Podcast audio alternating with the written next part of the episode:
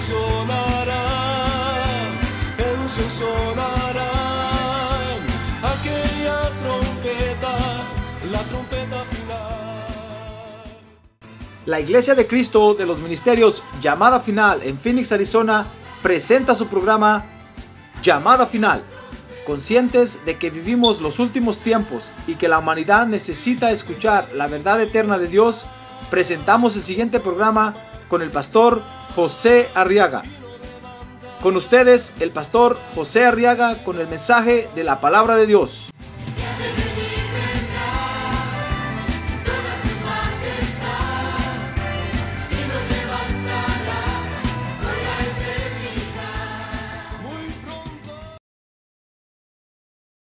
Números capítulo 11, verso 4.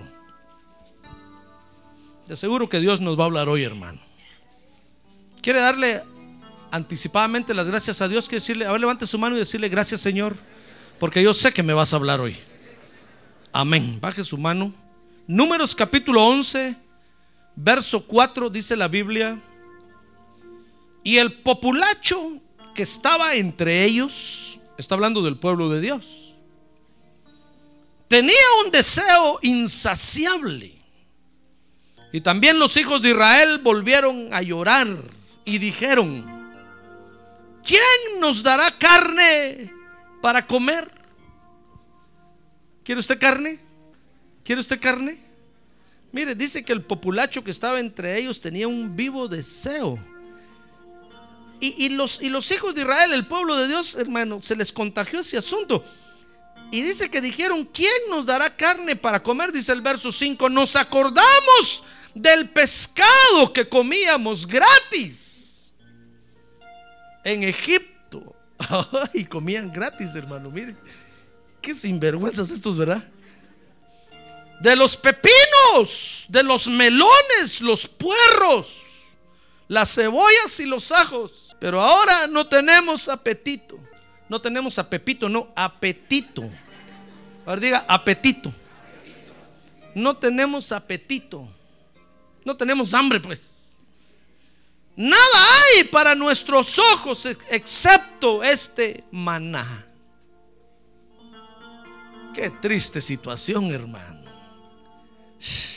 Mire la petición de estos creyentes, hermano. Fíjese que dice el verso 4 que decían, ¿quién nos dará carne? Mire, mire lo que nosotros a veces pedimos, hermano. Fíjese que esta petición de estos creyentes nos recuerda que nosotros, los hijos de Dios, así vivimos. Fíjese que vivimos a veces pidiendo lo que no nos conviene, hermano. Como aquellos discípulos que iban con el Señor y cuando al Señor no lo dejaron entrar en Samaria porque iba para Jerusalén. Y fíjese que en todo el camino el Señor iba diciendo, voy a Jerusalén y ahí me van a crucificar y ahí voy a padecer y ustedes van a huir, ya no los voy a ver. Y entonces cuando pasaron por Samaria, dice que se hizo de noche y el Señor dijo, quedémonos a dormir aquí en Samaria. Y los samaritanos le dijeron, ¿para dónde vas Jesús? Para Jerusalén. ¿Y qué vas a hacer allá? Si te quieren matar, digo, pues para eso voy, para que me maten. Oh, no, dijeron los samaritanos. ¿Cómo vas a ir? Quédate aquí con nosotros. Y el Señor le dijo, no, tengo que ir para allá. Entonces, entonces los samaritanos le dijeron, bueno, si vas para allá, no te recibimos aquí. Entonces el Señor salió de Samaria triste. Y fue cuando un joven se le acercó y le dijo, Señor, te seguiré. Y el Señor le dijo, si no tengo ni dónde recostar mi cabeza esta noche, ¿y para qué me vas a seguir? No te puedo pagar hotel hoy. Porque esos samaritanos no me quieren dar hospedaje. Y entonces se acercaron dos discípulos al Señor, ¿sabe? Y le dijeron, Señor, ¿quieres que pidamos fuego del cielo para que caiga sobre esos samaritanos? Son unos sinvergüenzas. Tanto bien que les has hecho tú y ahora no te quieren recibir. Y entonces el Señor se les quedó mirando y le dijo, miren, ustedes son unos hijos del trueno. Pepe Trueno le decían.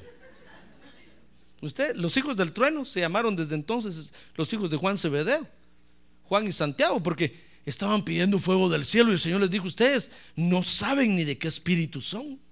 Porque a veces nosotros, hermano, fíjese que en medio de la adversidad comenzamos a pedir cosas que no nos convienen. Y Dios sabe que no nos convienen. Pero si usted y yo nos enfrascamos, como se dice vulgarmente, pidiendo lo que no nos conviene, Dios nos lo va a dar. Porque Dios es bueno, hermano.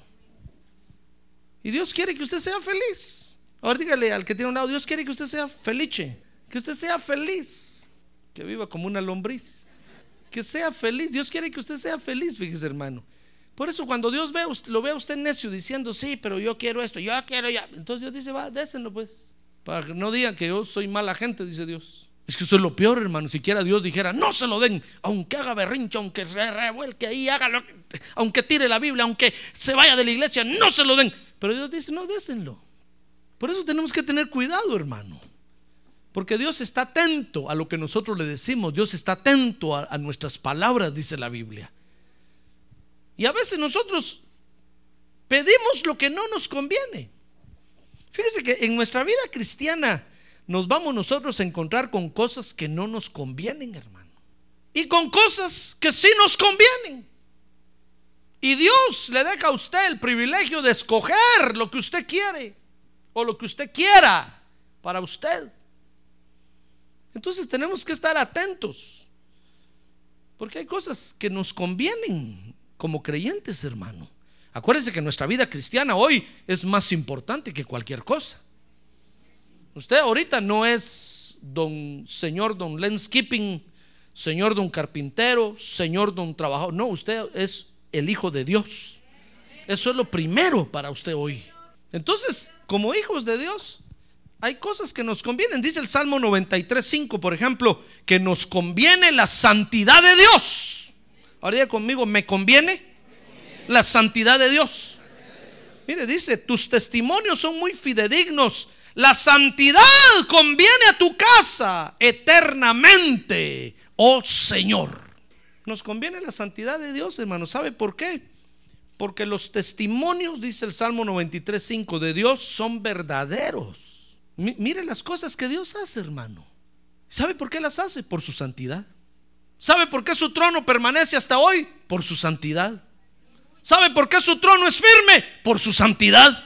Por eso cuando Juan estuvo allá y le mostraron el Apocalipsis, lo que le impresionó, hermano, es ver que los serafines dicen santo, santo, santo. Los ancianos que están delante del Señor dicen santo. Fíjese que no dicen otra cosa. Porque la santidad de Dios es lo que le ha dado la victoria siempre a Dios. En cambio, mire, mire, mire los testimonios del pecado, hermano son destrucción, derrota, enfermedad, mal, oscuridad, tinieblas. En cambio, los testimonios de Dios son fidedignos. Por eso nos conviene la santidad. Dice Daniel 4, 2 y 3. Oiga, y oiga quién está hablando ahí. El rey Nabu, el rey Nabucodonosor, el ancestro de Saddam Hussein.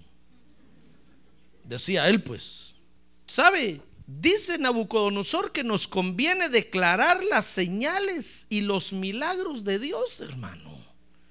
Mire conmigo, Daniel capítulo 4, verso 2. Me ha parecido bien, dice Nabucodonosor ahí, declarar las señales y maravillas que ha hecho conmigo el Dios Altísimo. Dice otra versión, me conviene declarar las señales y maravillas que ha hecho conmigo el Dios Altísimo. ¿Y sabe por qué? Dice ahí el verso 3, porque el reino del Señor Jesucristo es eterno. Y su dominio de generación en generación. Para siempre.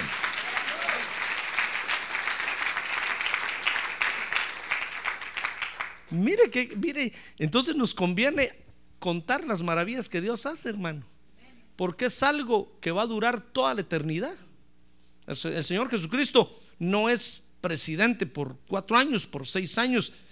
Es, lo declararon eternamente, por siempre y para siempre. Rey de reyes y Señor de señores. ¡Ah, gloria a Dios! ¡Gloria a Dios! Entonces nos conviene la santidad de Dios. Oiga las cosas que nos convienen, hermano nos conviene declarar lo que el Señor hace, las señales y maravillas que hace en nuestra vida. Dice Romanos 8:26 que nos conviene hablar en lenguas. Nos conviene hablar en lenguas angelicales, hermano. Yo sé que usted sabe muchos idiomas, yo lo sé, yo también. Lo menos sé inglés, francés, alemán, francés, sé decir oui, hebreo, griego. Si usted viniera a las escuelas dominicales, tal vez aprendería un poquito de griego y hebreo. Pero como no viene, solo sabe hablar español. Yo sé que usted sabe hablar muchos idiomas terrenos, pero dice la Biblia que hay un, hay un idioma celestial que tenemos que aprender, hermano. Y solo se aprende siendo bautizados con el Espíritu Santo de Dios. Cuando usted conoce personalmente al Espíritu Santo de Dios, entonces el Espíritu Santo de Dios lo hace hablar en las lenguas celestiales. Y dice ahí Romanos capítulo número 8, verso 26 que nos conviene, porque dice que también el Espíritu nos ayuda en nuestra debilidad, porque no sabemos cómo orar como debiéramos. Pero el mismo Espíritu dice intercede por nosotros con gemidos indecibles. Entonces nos conviene hablar en lenguas. A ver, que tiene un lado, le conviene hablar en lenguas, hermano. Mire, si usted es bautizado con Espíritu Santo, ¿cuánto tiempo hace que no habla lenguas? Espero que cada día hable usted lenguas. Decir, ah, pastor, se me olvidó. Ahora que me acuerdo, yo hablo lenguas. Imagínese cómo, cómo está su relación con Dios. Si las lenguas celestiales son el idioma que mejor entiende Dios, dice aquí. Mire, nos conviene entonces hablar en otras lenguas. Y dice el Salmo 16, 11 que nos conviene la presencia de Dios. Amén. Mire, eso fue lo que entendió David allá cuando estaba de rey. Entendió que tenía que traer el arca del testimonio al monte de Sión porque le convenía la presencia de Dios. Ahora diga, a mí me conviene la presencia de Dios. Diga, a mí me conviene estar bajo la presencia de Dios. Cada vez que venimos a la iglesia y nos reunimos a adorar y desciende la presencia de Dios, hermano, lo que respiramos es la presencia de Dios. A ver, respire profundo ahorita aquí. Entonces, pastor, qué feo huele. Deje el olor físico. Así olemos de feo nosotros los seres humanos, hermano. Dicen los, los que conocen de los animalitos que el ser humano es el animal que peor hiede entre los animales. Cuando usted está ahí entre las vacas, entre los toros, qué rico huelen. Pero cuando está entre los hombres, hermano, dice, por favor, comprate un poco de loción. Siete machos, aunque sea. A ver, respire otra vez. Es la presencia de Dios, hermano. Estamos bajo la presencia de Dios ahorita, ¿sabe usted eso? Sí, estamos bajo la presencia de Dios. ¡Ah, gloria a Dios! es la atmósfera de la presencia de Dios. Nos conviene la presencia de Dios. Mire el Salmo 16, 11. Mire qué belleza esto. Dice: Me darás a conocer la senda de la vida en tu presencia. Porque hay en tu presencia plenitud de gozo. En tu diestra deleites para siempre. Ah, gloria a Dios, hermano hay plenitud de gozo. O sea que el gozo que usted siente aquí en la presencia de Dios sobrepasa el gozo que usted pueda sentir en otro lado, hermano. La alegría que siente cuando compra un carro nuevo, uh, la presencia de Dios sobrepasa. Por eso tal vez se ha dado cuenta usted que ahora nada del mundo nos satisface, hermano. Usted compra un carro nuevo, ay, se pone alegre, pero al rato lo va manejando y es igual que todos los carros. Se le poncha la llanta, se queda sin gasolina. Y aunque le digan, pero es que este es diferente porque hace brum, brum, brum, brum, brum, brum. Los otros hacen brum, brum. Este hace brum. Es igual, hermano. Se le acaba la alegría. Lo único que nos satisface es la presencia de Dios, hermano. ¡Ah, gloria a Dios! Ahora diga, gloria a Dios. Es que, es que cuando hemos estado bajo la presencia de Dios o en la presencia de Dios, adorando su nombre, cualquier cosa eh, del mundo, cualquier cosa, ya no nos satisface. Por eso nos conviene la presencia. A ver, diga, me conviene la presencia de Dios. Estos son unos ejemplos de lo que nos conviene, pero hay cosas que no nos convienen. ¿Quieres saber qué cosas no le convienen? ¿Quiere saber? Anote, ahorita le voy a dar el listado. Y si lo miro haciendo eso, lo excomulgo. no hay listado, hermano. ¿Quieres saber qué cosas no nos convienen? Dice 1 Corintios 10, 23, que no todo nos conviene. Dice el apóstol Pablo ahí, todo es lícito, pero no todo es de provecho. Todo es lícito, pero no todo edifica. No todo nos conviene. ¿Y sabe por qué? Dice ahí el apóstol Pablo, porque no todo nos edifica, hermano. Entonces usted tiene que aprender a escoger las cosas que lo edifican como hijo de Dios. No voy a decir, mire pastor, ¿y será, será bueno ver al chapulín colorado? Mire, e, ese asunto es suyo. Ese asunto es suyo. Si, si no le estorba, mírelo. Ni me venga a preguntar.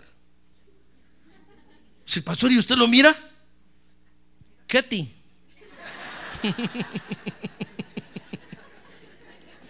¿Qué quiere decir? ¿Qué te importa? Pregúntele usted al Espíritu Santo si usted lo mira o no lo mira, hermano. Usted tiene que escoger lo que, lo que no le estorbe y lo que lo edifique. ¿Comprende? Esa es la madurez que Dios quiere que nosotros desarrollemos como hijos de Dios, hermano. No le va a estar diciendo, yo no le voy a estar diciendo yo aquí, no voy a poner un rótulo aquí, no fumar. Y de este lado, sí fumar. Es asunto de cada quien. Asunto de cada quien. ¿Usted le va a entregar cuentas a Dios? Lo que haga con su cuerpo, con su vida, usted le va a entregar cuentas a Dios. Olvídese. Sí, pastor, ¿y será que Dios va a tener tiempo para escuchar a tantos? Comenzando con los chinos que son un montón. Cuando llega con nosotros, va a tener tiempo. Y, lo va y usted va a tener que dar cuentas. Y Dios lo va a escuchar, hermano. Entonces dice el apóstol Pablo que no todo nos conviene. Porque no todo nos edifica. Porque no todo es de provecho para nosotros como templos de Dios.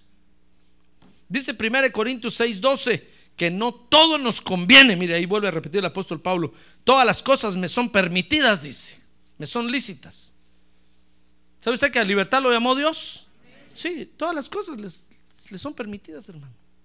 Pero, dice aquí, no todas son de provecho. Todas las cosas me son permitidas, dice, pero dice el apóstol Pablo, oiga, pero yo no me dejaré dominar por ninguna. Entonces, ¿qué es lo que no nos conviene? Pues las cosas que nos quieren dominar, hermano. Esas son las que no nos convienen. Porque usted ahora no puede hacerse esclavo de otra cosa, porque usted es esclavo de Cristo. Amén. Si usted tiene un compromiso aquí de venir a adorar a Dios el domingo a las 10 de la mañana, mal esclavo, lo van a azotar de repente. Usted tiene un compromiso aquí de venir a adorar a Dios el martes a las 7.30 de la noche. Mal esclavo. El esclavo va donde el, el amo le dice o no. Si no, le cae. Nosotros dice la Biblia, ahora somos esclavos de Jesucristo, hermano. Entonces no podemos someternos bajo otro amo. Entonces, fíjese, hay cosas que quieren ser nuestros amos, que nos quieren dominar. Entonces, las cosas que usted sienta que lo están dominando no le convienen. Libérese de eso. Busque liberación. Busque al pastor que tiene unas tijeras grandotas así para cortar las ataduras. Estoy hablando espiritualmente. No le conviene lo que lo quiere dominar, hermano. Es una, es una guerra de dominio esto. Amén. Muy bien. Entonces, esas son las cosas que no nos convienen. Repito, las que no nos edifican, las cosas que no son de provecho y las cosas que nos quieren dominar. Por eso cuando oiga usted aquella canción de María Cristina, ¿me quiere dominar? Dígale usted, te reprendo en el nombre de Jesús, no me vas a dominar. Yo no me dejaré dominar de nada, diga usted.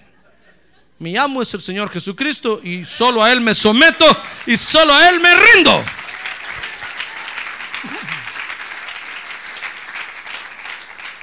Amén. Muy bien. Ahora fíjese que Dios que nos creó, hermano, Dios sabe lo que nos conviene. ¿Y usted, usted le, le cede ese derecho a Dios? Sí, hermano. Si usted dice, no, yo voy a escoger porque yo, no, espérese. Mire, Dios sabe lo que le conviene a usted. Entonces, Dios se, se, se, se da el permiso o se, ¿cómo se dice eso? Se toma el derecho de darnos lo que nos conviene a nosotros, hermano. Es así de sencillo. Fíjese que en nuestro peregrinaje por esta tierra, Dios comienza a ordenar nuestras vidas. Cuando venimos a Cristo, lo que sucede es que Dios comienza a ordenar nuestras vidas, porque Dios sabe que eso es lo que nos conviene. Venimos todos desordenados del mundo, venimos todos desordenados, hermano, en todo, en todo. Nuestros instintos, hermano, nos han dominado y venimos del mundo como puros animalitos, viviendo por instinto. Comemos cuando tenemos hambre, bebemos cuando tenemos sed. Todos los instintos que nuestra alma tiene vienen aumentados así en volumen. Parecemos unos monstruos. Entonces Dios nos recibe, hermano, y Dios dice, bueno, voy a comenzar a ordenar tu vida. En primer lugar, vas a ayunar. Y te dice, wow, ¿qué es eso? Dejar de comer. ¡Ay, no! Su alma empieza a gritar porque le gusta tramar. Que quiere decir en caló, comer. Y entonces Dios comienza a ordenar nuestras vidas, fíjese. Nos comienza a meter en un orden. Por ejemplo, si usted viera ahí en el libro de números, fíjese que Dios comenzó a ordenar al pueblo de Israel. En números capítulo 1, Dios, fíjese, lo primero que hizo fue que lo censó. Mire lo que Dios hizo, hermano. Censó al pueblo. Números capítulo 2. Mejor no lo busque porque solo voy a hablar de los capítulos. Fíjese que números capítulo 2, Dios lo puso a cada, a cada uno bajo su, bajo su grupo, bajo su tribu y bajo una bandera. Porque los de Judá andaban por ahí con los de Benjamín, los de Benjamín andaban con los de Dan, comían allá, dormían con los, con los de Zabulón, los de Zabulón ya ni llegaban en la noche. Entonces dijo, no, no, momento, pueblo. Cada quien a su tribu, por favor, los de Judá, Judá, y empezó a, poner cada uno después que lo censó. Y uno de Judá decía, no, es que este de Dan es mi amigo, aquel, este, aquel de aquella iglesia, es mi, es mi cuate. Y no, no, no, no, déjalo que se vaya a su iglesia, tú a tu iglesia. Cada oveja a su redil. ¿Ya ve cómo es el orden de Dios? Si no, pero es que son mis amigos. No, déjelos, déjelos. Haga amigos usted aquí. Este es ahora su redil. Si no, eso es sectarismo. No, no, no, espérese. Es parte del orden, hermano. Yo no digo que usted no tenga amigos, tenga amigos, pero respételos porque ellos tal vez están en otro redil. Tal vez son de otra onda. Usted es de esta onda. Dios empezó a, comprende, a poner a todos, a ver, los de Judá aquí, tómense su bandera. Los de llamada final aquí, esta es su bandera. A ver, esto aquí, esta es su bandera. Y así comenzó a ordenarlos a todos. Dice Números capítulo 3 que Dios escogió a los sacerdotes. Dice Números capítulo 4 que Dios asignó los turnos de servicio. Mire, se parece a nuestra iglesia, ¿verdad? ¿No se da cuenta? Hermano, Dios dijo, a ver, eh, los mujeres van a servir aquí, los maestros allá, y empezó a asignar. Número 5, Dios mandó a erradicar el pecado. Dice que dijo, miren todo leproso que haya en los turnos de servicio, sáquenlo que salga del pueblo, porque va a contagiar a los demás. Y Dios empezó a erradicar el pecado. Mire qué orden más terrible, hermano. Dice número 6 que Dios los llamó a la consagración. Dice número 7 que Dios comenzó a pedir ofrendas, hermano. Dice que cuando empezaron a llevar las ofrendas, Muy, que es Moisés, no sabía qué hacer. Yo le digo, Dios, mira, ¿qué hago? le dijo, recíbelas. Son las ofrendas que yo le dije que trajeran. Recíbelas y ponlas ahí en el templo, porque con eso van a vivir los sacerdotes y con eso van a ministrar. Dios empezó a pedir ofrendas, hermano. Dice números 8 que Dios ordenó el culto a Él. que les dijo, miren, este es el tabernáculo, estas cosas van a estar en el atrio, esto es en lugar santo, en lugar santísimo, y el sacerdote va a entrar así, va a salir así, empezó a ordenar el culto. Qué orden más tremendo el de Dios. Dice números capítulo 9 que les dijo, Dios les pidió que celebraran la Pascua.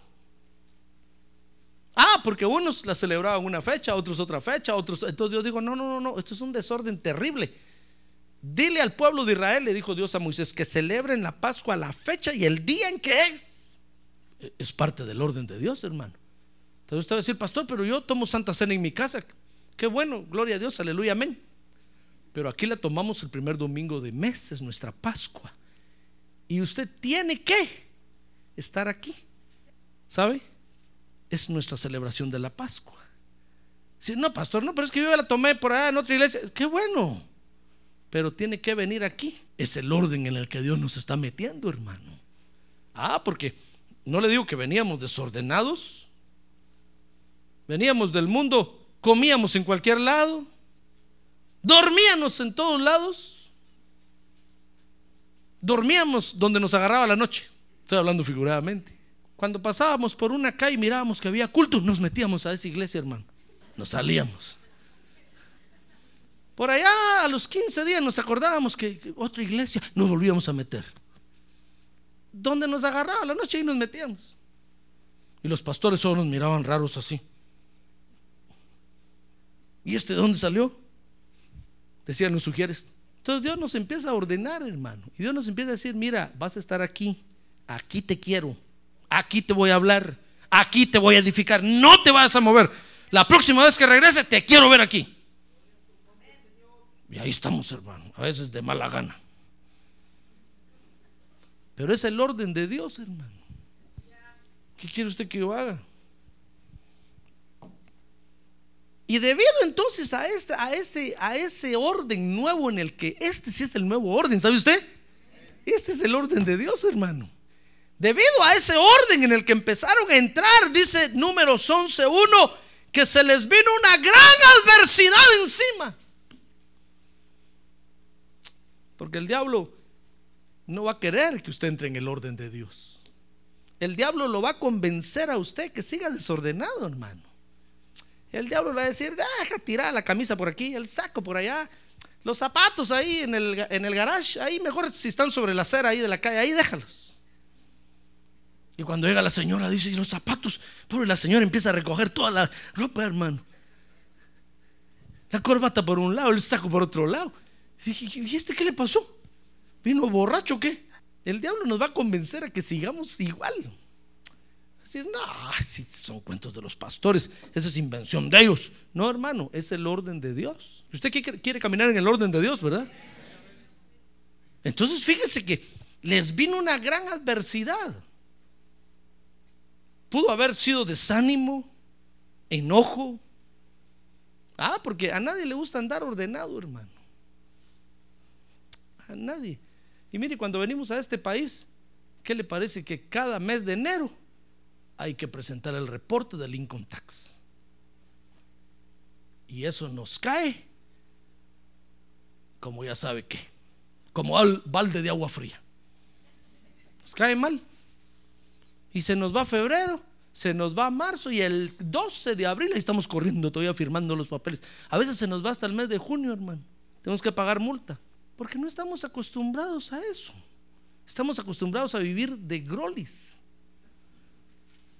Y cuando venimos aquí, tenemos que dar cuenta hasta del dólar. Si con un dólar vivió usted todo un año, tiene que decirle al gobierno con un dólar viví todo el año. Mire qué orden más terrible, hermano.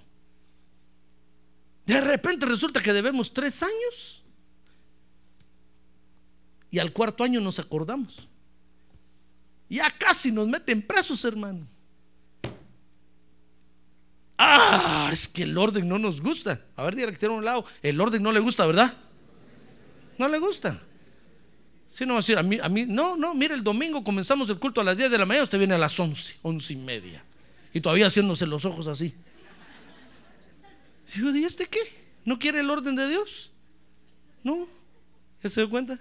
¿Ya ve por qué no le gusta el orden? Porque yo ve, lo guacheo. ¿Qué quiere decir? Lo miro. Entonces, fíjese, hermano, que se les vino una gran adversidad encima. Sin duda comenzó a protestar la familia, comenzó a protestar los hijos, comenzaron a pelear todos. Y hermano, hasta el chucho le decía, ¡Guau, guau, guau! Este perro, hasta el perro me ladra porque voy al culto. Hermano, todos comenzaron, se les vino una gran adversidad. No dice ahí qué adversidad, pero déjenme imaginar qué adversidad se les vino, hermano. Y cuando se les vino esa gran adversidad, entonces dice números 11, 4, 5, que comenzaron a pedir lo que no les convenía, hermano.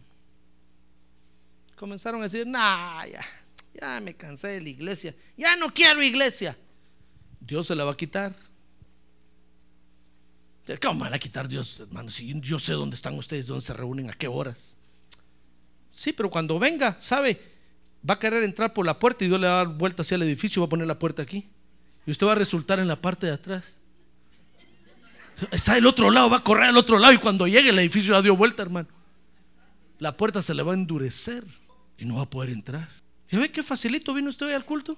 Qué facilito vino, entró, se sentó, se durmió, despertó. Pero si usted empieza a decir, no, no, hermano, es que, es que fíjese que ya, ya no aguanto, ya no quiero. Dios le va a quitar la iglesia y le va a quitar al querido pastor. Fíjese que comenzaron a pedir lo que no convenía. Mire, mire números 11, 4, 5. Dice que el populacho que estaba entre ellos, ah, es que ese es el problema, hermano. El problema es que hay entre nosotros gente que no conoce a Dios. Cuando empiezan a ver el orden de Dios, les cae mal. Y esos son los que empiezan a decirle a usted, ¿vas a ir al culto hoy? Sí, ya voy a mi privilegio. No, ya me caes mal. Y nosotros decimos, sí, ¿verdad? Bien decía yo que el pastor ya me caía un poco gordo.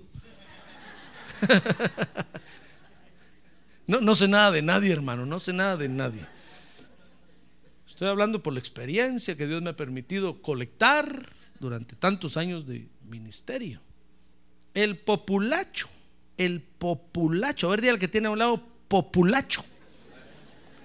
¿Sabe qué quiere decir eso? Como decirle montonero.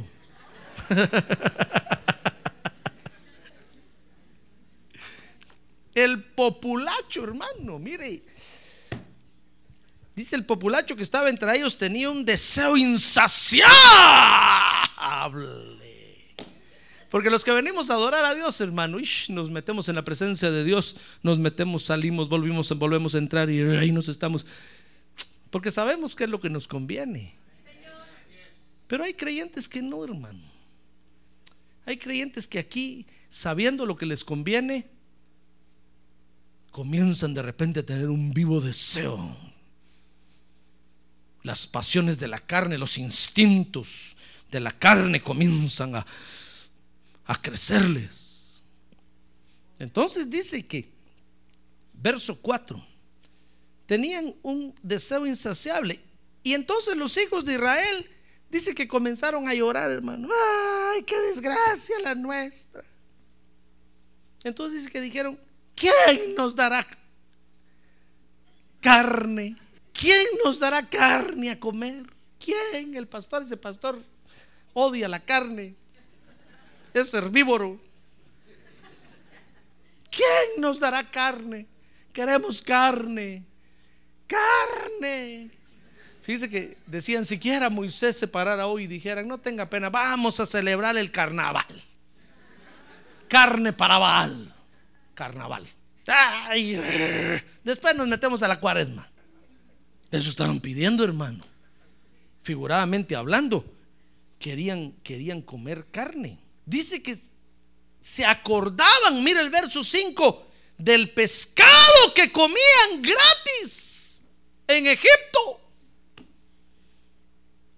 Mire, es que en Egipto, hermano, en Egipto comíamos free, ¿se acuerda? ¿Se acuerda o no se acuerda?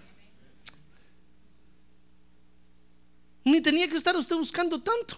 Los instintos de la carne, los apetitos carnales, los satisfacía usted free. Iba usted caminando y encontraba a su amigo, te invito a una chave. Ok, gratis. Resultaba borracho, free.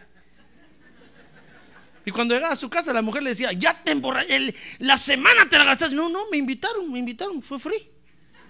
Tenía que aprovechar. ¿Verdad que se ríe porque se acuerda? Free, satisfacíamos los deseos de la carne, hermano. Comíamos carne free. Y toda clase de carne. Toda clase de carne. Si una gallina se le atravesaba, se la llevaba. Lo que fuera, comíamos free. Dice que se empezaron a acordar, mire, del pescado que comían gratis en Egipto, de los pepinos, de los melones, de los puerros, las cebollas y los ajíos. Hermano, es que es que fíjese que estar en el orden de Dios y mantenerse en el orden de Dios llega un momento en que la carne comienza a gritar, hermano. La carne empieza a patalear y empieza a decir, ¿y a mí cuándo me toca? Mire la adversidad que se les vino encima, hermano. Y entonces comenzaron a pedir, comenzaron a pedir lo que no les convenía pedir, carne. Mire, el día que usted se canse de la iglesia, hermano, y el día que usted le diga a Dios, Dios, ya, Dios le va a decir, ¿quieres, ¿quieres carne? Do you want meat? Hamburger? Cheeseburger? What do you have? Eh, what do you, do you want? Mejor se lo digo en español. ¿Qué quieres? ¿Qué onda? ¿Qué quieres? Que el pastor me dé permiso para ir al, al pajarito esta noche. No. ¿Quieres carne? Dice, mire, dice ahí que comenzaron a despreciar lo que Dios les estaba dando. Es que este es el asunto, hermano. Dios sabe lo que nos conviene. Y entonces Dios nos lo da, nos lo facilita. Y sabe, estos, estos bandidos comenzaron a despreciar. Dice el verso 6 que decían, ya no tenemos hambre. Nada hay para nuestros ojos excepto este maná. Comenzaron a despreciar lo que Dios les daba, hermano. Dice que comenzaron a decir, solo esta semilla insignificante. Ahí está el pastor todos los días con su Biblia. Ya no queremos oír al pastor. Siquiera se contara una de vaqueros ahí, se contara la de Superman, pues, pero la Biblia, la Biblia, ya no queremos, queremos carne. Pero es que la presión, fíjese hermano, la presión del orden de Dios los hizo comenzar a pedir lo que no les convenía. ¿Sabe por qué le enseño esto, hermano? Porque un día de estos usted va a sentir también la presión del orden de Dios. Va a empezar a sentir y va a decir, no, ese pastor ya me cayó mal. Quiere que estemos ahí a las seis. Quiere que nos vayamos a las once. Quiere. No, ya no saben cuánto ya voy a hacer aquí. Tenga cuidado, tenga cuidado. Porque la presión del orden de Dios a veces nos hace pedir lo que no nos conviene. Te va a decir, pastor, yo pensé que solo eso pasaba en el mundo. No, aquí también. Here too. Aquí también sucede. Mire lo que le pasó al pueblo de Israel, hermano. La presión nos hizo empezar a pedir lo que no les convenía. Fíjese que dice Números capítulo 11, verso 6 que Dios les había preparado una dieta muy hermosa. Dice que era el maná. Dice el verso 7 que el maná era como una semilla de cilantro y su aspecto como el del bedelio. El pueblo iba y lo recogía y lo molía entre dos piedras de molino y la machacaba en el mortero y le herví y lo hervía en el caldero, perdón, y hacía tortas con él y tenía el sabor de tortas cocidas con aceite. Mire, Dios, fíjese que Dios estaba viendo que iban caminando en el desierto. Entonces Dios dijo, les voy a preparar una dieta para que no se emboten mucho, para que no se empancen pues, para que no se llenen el estómago. Tienen que estar caminando, tienen que dormir sobre el suelo, tienen que aguantar el polvo del camino, les voy a preparar una dieta para que los aliviane, para que los haga livianitos, livianitos, suavecitos, puras esponjas. Sí, ¿sabe? Dice la Biblia que durante los 40 años a ninguno del pueblo de Israel se le hincharon los pies. Los callos desaparecieron, el pie, el pie de atleta también. Dice la Biblia que durante 40 años, oiga hermano, 40 años, a ninguno se les gastó el, el calzado. ¿Qué le parece? Porque los zapatos iban aguantando un peso ligero, hermano. Entonces cada vez que daban un paso, los tacones no se gastaban, los pies no les dolían. Cada noche se iban a acostar como con masaje en los pies. Porque lo que comían durante el día era maná. No padecían de estreñimiento, no padecían de flojera, no tenían que estar tomando peptobismol, no, no padecían de acidez. Shh. Mire qué bonito, ¿verdad? ¿No cree usted que bonito? Dios sabía lo que, lo, lo que querían, hermano. Lo que necesitaban. Y entonces Dios se los facilitó. Dios les preparó una dieta. Pero dice el verso 10 que los creyentes despreciaron la dieta. Dice el verso 10, y Moisés oyó llorar al pueblo por sus familias, cada uno a la puerta de su tienda, y la ira del Señor se encendió en gran manera, y a Moisés no le agradó. Mire, despreciaron los creyentes la dieta que Dios le estaba dando. ¿Sabe usted que Dios sabe qué le conviene a usted? ¿Sí o no? ¿Le da usted ese derecho a Dios? Bueno, entonces Dios ha preparado una dieta que es la palabra de Dios para usted en este peregrinaje, hermano. Esta dieta no lo va a embotar, no lo va a embrutecer, no lo va a cargar, los pies no se le van a hinchar, el, calzado no se le va a desgastar. Es una dieta, hermano, para que pasemos por el mundo felices y contentos, en paz y agradando a Dios. ¿Verdad que Dios es bueno? Ahora conmigo, Dios es bueno. A ver, diga, Dios es bueno para mí.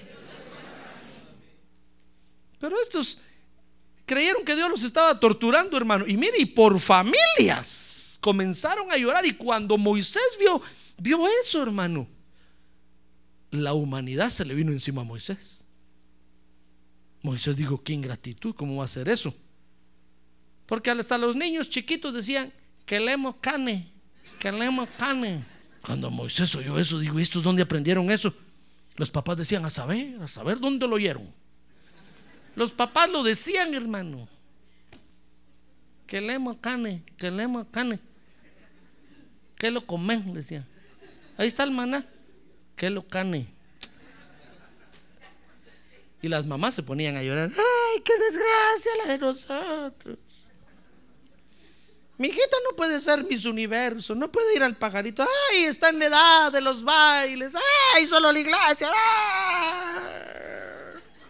Y la hija le dice, ¿qué lo cane? ¿Qué lo cane? Quiero carne de muchacho joven. Y los papás, ¡ah! Cuando Moisés vio eso, hermano, Moisés dijo, no, qué ingratitud. La iglesia no debería ser así. El pastor debería permitir que una bailadita en los 15 años, que él sea el primero que rompa el baile. hermano. Ah, pero el pastor dice, no. Dice, "Ah, es que es un tirano, es un feo. Ni siquiera media cerveza, maná.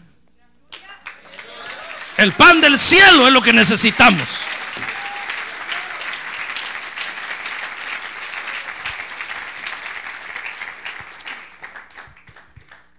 ¿Sabe? Este desprecio, fíjese, ese desprecio dice que descontroló al liderazgo, hermano.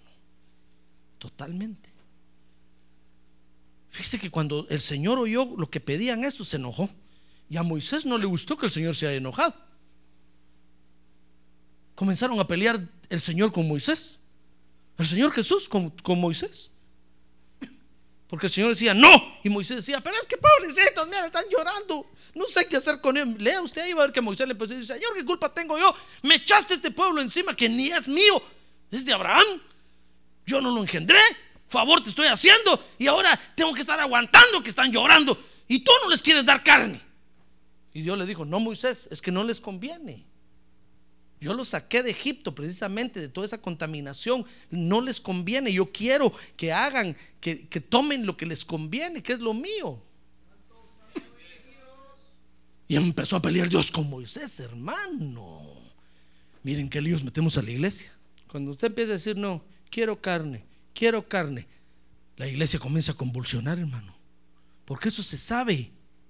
Pastor, ¿a poco le van a contar a usted cuando yo me fui? Sí, ya lo sé. Solo estoy esperando que venga y me lo diga. ¿Y quién le va a.?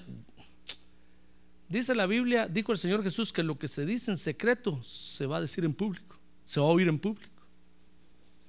Dice la Biblia que lo que usted le dice en secreto a su hermano aquí en la iglesia, un ser alado va a ir y lo va a publicar a todos. ¡Ay, hermano! Póngase a temblar.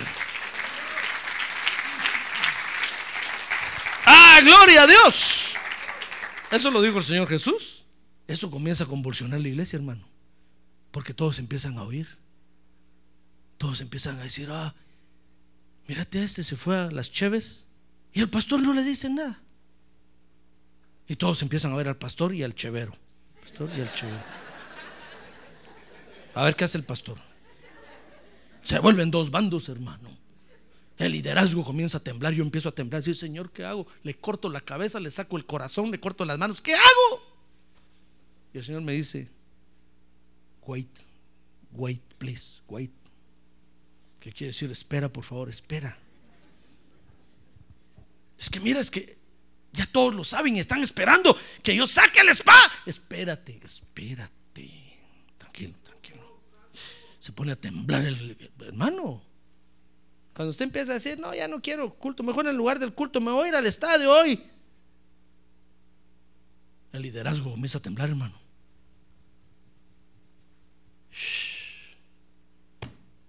¿En qué problema nos mete usted? ¿Se cuenta? Es peligroso. Moisés y Dios comenzaron a pelear. Moisés comenzó a decirle a Dios, no, este pueblo.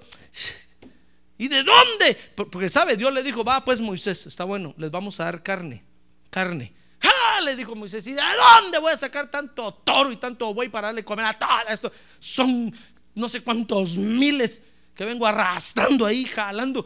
¿De dónde voy a sacar tanto animal para darles de comer a todos estos? Entonces Dios se enojó y le dijo, Moisés, shut up. ¿Acaso crees que no les puedo dar de comer? Le dijo, te voy a demostrar que les voy a dar de comer.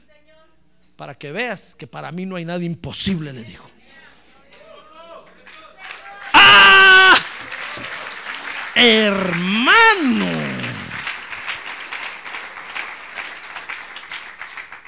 Mire, ¿qué le parece que hasta el pastor se puso del lado del populacho a decir, queremos carne, queremos carne, queremos carne? Cuando Dios vio que el pastor ya estaba del lado de la iglesia, hermano, Dios dijo, este pastor, si yo te he enseñado, Moisés, lo que les conviene, pero es que me da tristeza verlos llorar, ahí todo el día están llorando. Entonces Dios dijo, va, pues está bueno, me voy a poner yo del lado de ustedes también, les voy a dar carne, les voy a dar carne. ¿Carne quieren? Sí, queremos. Entonces que vino un viento y trajo una nube de codornices, que son unos pajaritos así, unas aves. Y cayeron en todo el campamento, hermano. Dice que todos se dejaron ir sobre las, sobre las aves a recoger. Dice que el que menos recogió, recogió cinco cajones. Qué ganas de carne tenían, hermano.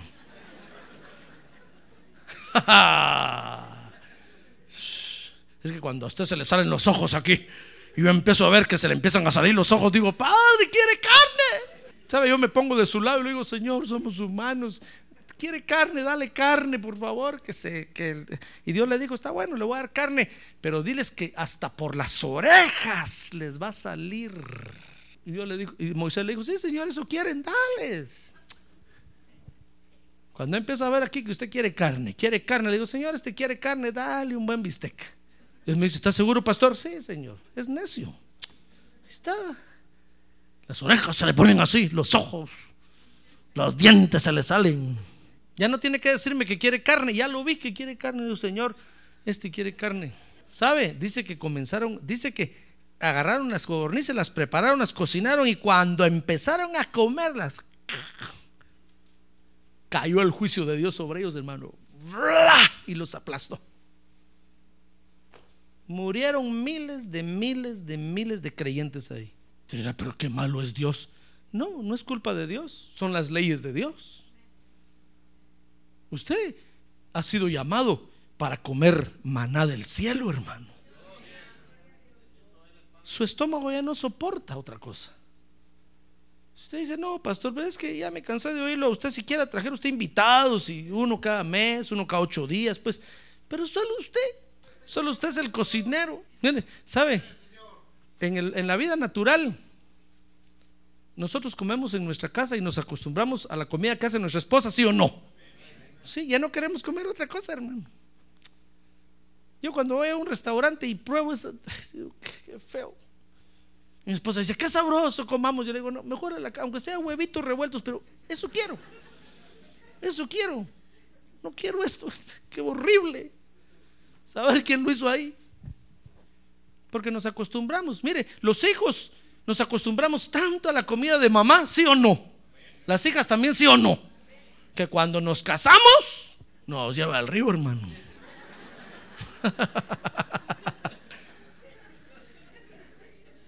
Ah.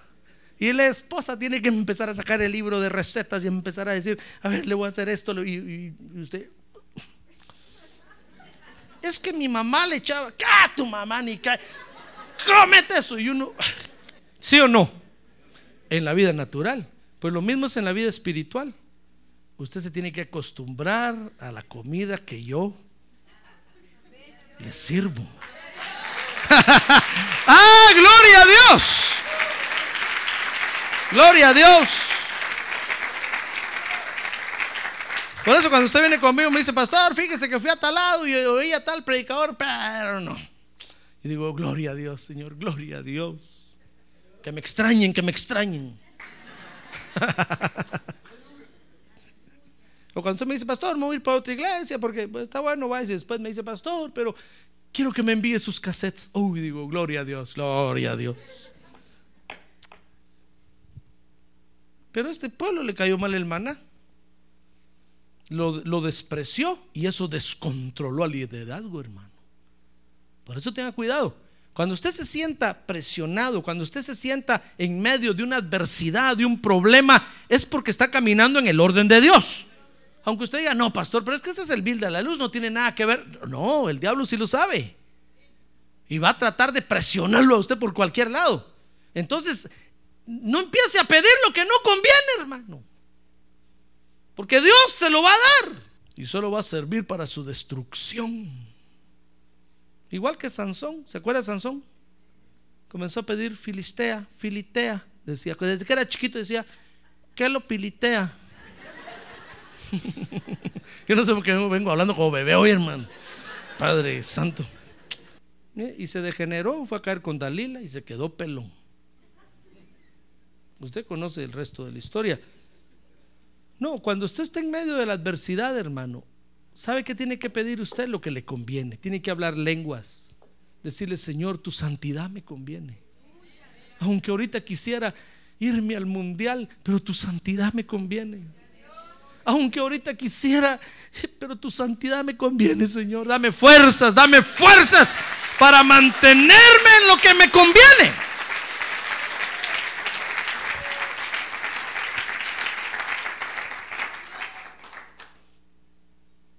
Recuerde que Dios sabe qué es lo que le conviene a usted.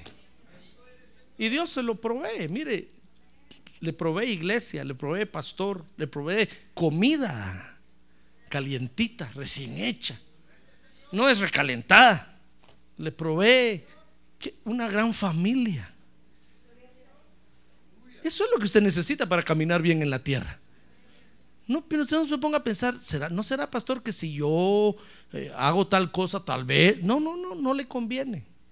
Eso solo lo va a cargar, le va a poner pesadez, le va a dar acidez, le va a descomponer el estómago. Y no va a aguantar a caminar. Va a dejar de venir a la iglesia. Y cuando lo mire desde aquí va a estar tirado allá. Todo rajada la piel, deshidratado. El señor poor man se cargó con lo que no le convenía y eso lo mató. No, Dios hoy nos da lo que nos conviene.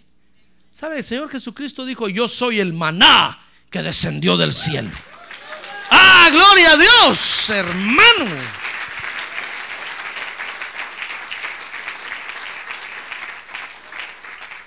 Eso nos conviene. El alimento que Dios nos da. Cuando venga la adversidad, hermano, venga. Aunque sea un poquito que pruebe. Dice un dicho que enfermo que come no muere. Aunque sea un pedacito de maná que agarre, pastor, ¿por qué no come más? Es que es que los problemas no los aguanto. Va, pues coma solo eso, pues va. Mañana come otro poquito. Y mañana viene por otro poquito. Ah, pero el día que tenga hambre, venga a comer bastante, hermano. Porque este es el alimento que lo va a hacer caminar bien en la tierra. Gloria a Dios. Gloria a Dios. Pero esta es nuestra realidad. Así vivimos nosotros. Viene la adversidad y se nos olvida. Y empezamos a pedir lo que no conviene. Pero que el Señor use esta palabra y la ponga en su corazón. Para que cuando venga la adversidad usted se acuerde, hermano, que tiene que pedir lo que le conviene. Amén. Cierre sus ojos. Cierre sus ojos, por favor. Cierre sus ojos un momento. Déjeme que le ministre esta palabra. Que el Espíritu Santo ahora le hable, a su, le hable a su corazón, lo redarguya, lo conforte, lo fortalezca, lo consuele, lo libere, lo sane, lo restaure, en fin, que el Espíritu Santo haga lo que tiene que hacer en usted. Porque así vivimos nosotros, hermano. Pidiendo lo que no nos conviene. Por eso muchos se quedan tirados en su caminar con Dios.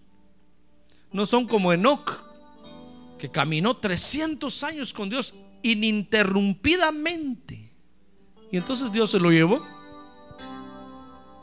No, hermano. Cuando venga la adversidad, no pida a usted lo que no le conviene, porque se va a cargar y no va, no va, no va a llegar. Usted sabe lo que le conviene. El Espíritu Santo se lo ha dicho. Entonces ahora no pida lo que no le conviene. Quisiera usted decirle, Señor, dame fuerzas, por favor. Yo, sé lo que me conviene. ¿Quiere decirle usted a Dios, Señor, yo sé lo que me conviene? Dígale, Señor, no, no ignoro esto, yo sé lo que me conviene. Pero quiero pedirte que me des fuerzas para no abandonar lo que me conviene. Yo no lo quiero abandonar, Señor. Yo sé que me conviene, yo sé que me hace bien estar en tu presencia, tu santidad, tu palabra, contar tus maravillas. Eso me hace bien. Dame fuerzas para no abandonar lo que me conviene. Quisiera usted ponerse de pie, levantar su mano y decirle, Señor, dame fuerzas. Dame fuerzas. Ahora levante su mano en alto conmigo y digámosle, Señor, danos fuerzas. Porque este caminar, en este caminar en desierto, tu orden nos agota, Señor. Tu orden a veces nos presiona y nos hace entrar en adversidad. Pero queremos pedir siempre lo que nos conviene, Señor. Aquí estamos en esta hora con nuestra mano levantada porque todos aquí necesitamos de ti, Señor. Necesitamos todos de ti. Porque siempre en la adversidad pedimos lo que no conviene. Pero hoy queremos renunciar a eso en el nombre de Jesús. A ver, diga, yo renuncio a lo que no me conviene. En el nombre de Jesús. Yo renuncio a lo que no me conviene. Si alguna vez, repita, si alguna vez yo he pedido lo que no me conviene, hoy renuncio a eso. En el nombre de Jesús. Porque yo quiero lo que me conviene. Lo que Dios me da. Gracias, Señor. Ahora su mano levantada, muévala así en alto y dígale gracias, Señor. Gracias, Señor. Gracias, Señor.